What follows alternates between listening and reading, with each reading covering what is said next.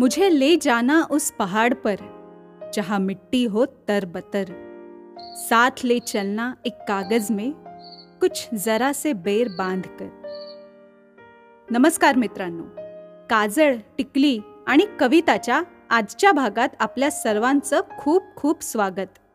मी समीक्षा। आज आपल्याला ऐकवणार आहे एक अशी कविता जी ॲक्च्युली खूप सॅड आहे।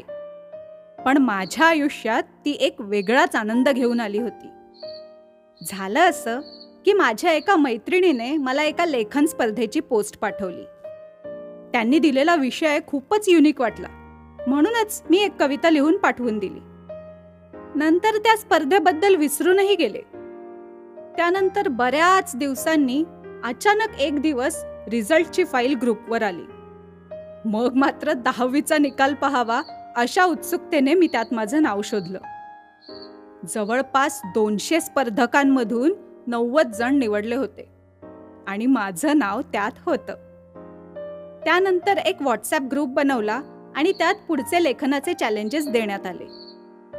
ते सगळे पार करत करत मी जगातल्या पहिल्या वहिल्या ऑनलाईन रायटिंग रियालिटी शोची फायनलिस्ट झाले. शिवाय नवोदित हिंदी लेखकांच्या एका सुंदर गटाशी जोडले गेले.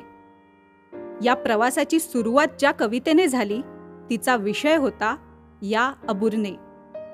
याचा शब्दशः अर्थ तू मला दफन कर असा होतो.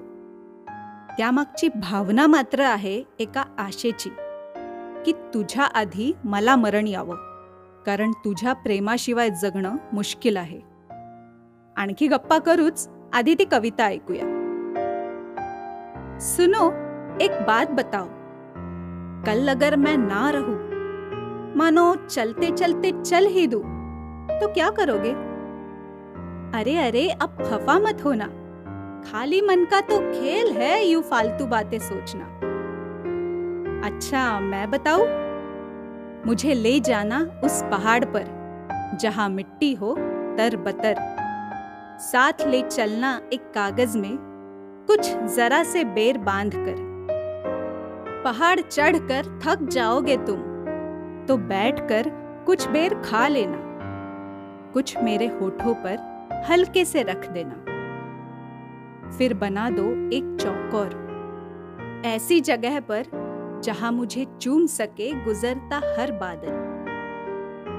चौकोर के भीतर ऐसे सुलाओ मुझे। गलती से भी कभी गर नींद खुल जाए तो अंगड़ाई लेते वक्त सूरज नज़र आए। फिर मेरे लिए मिट्टी की परतों से छाव बना देना। चाहे जितनी भी वो नम हो, तुम कुछ आँसू मुझ पर बरसा देना। अगले साल उसी तारीख पर मुझसे मिलने जब आओगे तो साथ में बेर लाने की ज़रूरत नहीं होगी।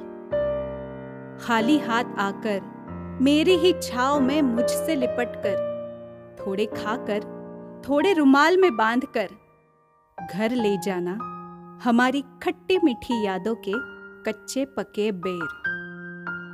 डोंगरांची प्रचंड आवड असल्याने मी आपली माझीच इच्छा बोलून दाखवली आहे या कवितेत.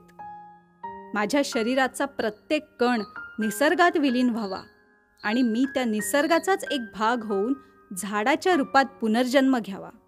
माझ्या प्रियजनांनी माझ्या सावलीत बसून माझ्याशी गुजगोष्टी कराव्यात असा विचार करून मी ही कविता लिहिली होती.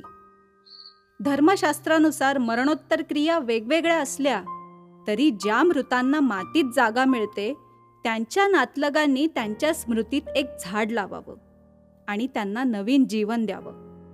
ही संकल्पना जर आपण राबवली तर आपली प्रिय व्यक्ती खऱ्या अर्थाने पृथ्वी तत्वात विलीन होईल हो की नाही?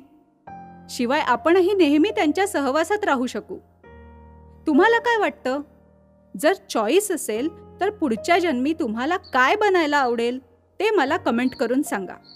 आणि आजची ही कविता तुम्हाला कशी वाटली ते सुद्धा सांगा. आवडलं तर लाईक करा लिंक शेअर करा आणि अशाच आणखी कविता ऐकण्यासाठी आणि गप्पा मारण्यासाठी चॅनलला सबस्क्राईब करा. भेटूया पुढच्या एपिसोडमध्ये तोपर्यंत हसत रहा गुणगुणत रहा आणि ऐकत रहा काजळ टिकली आणि कविता. शुभरात्री.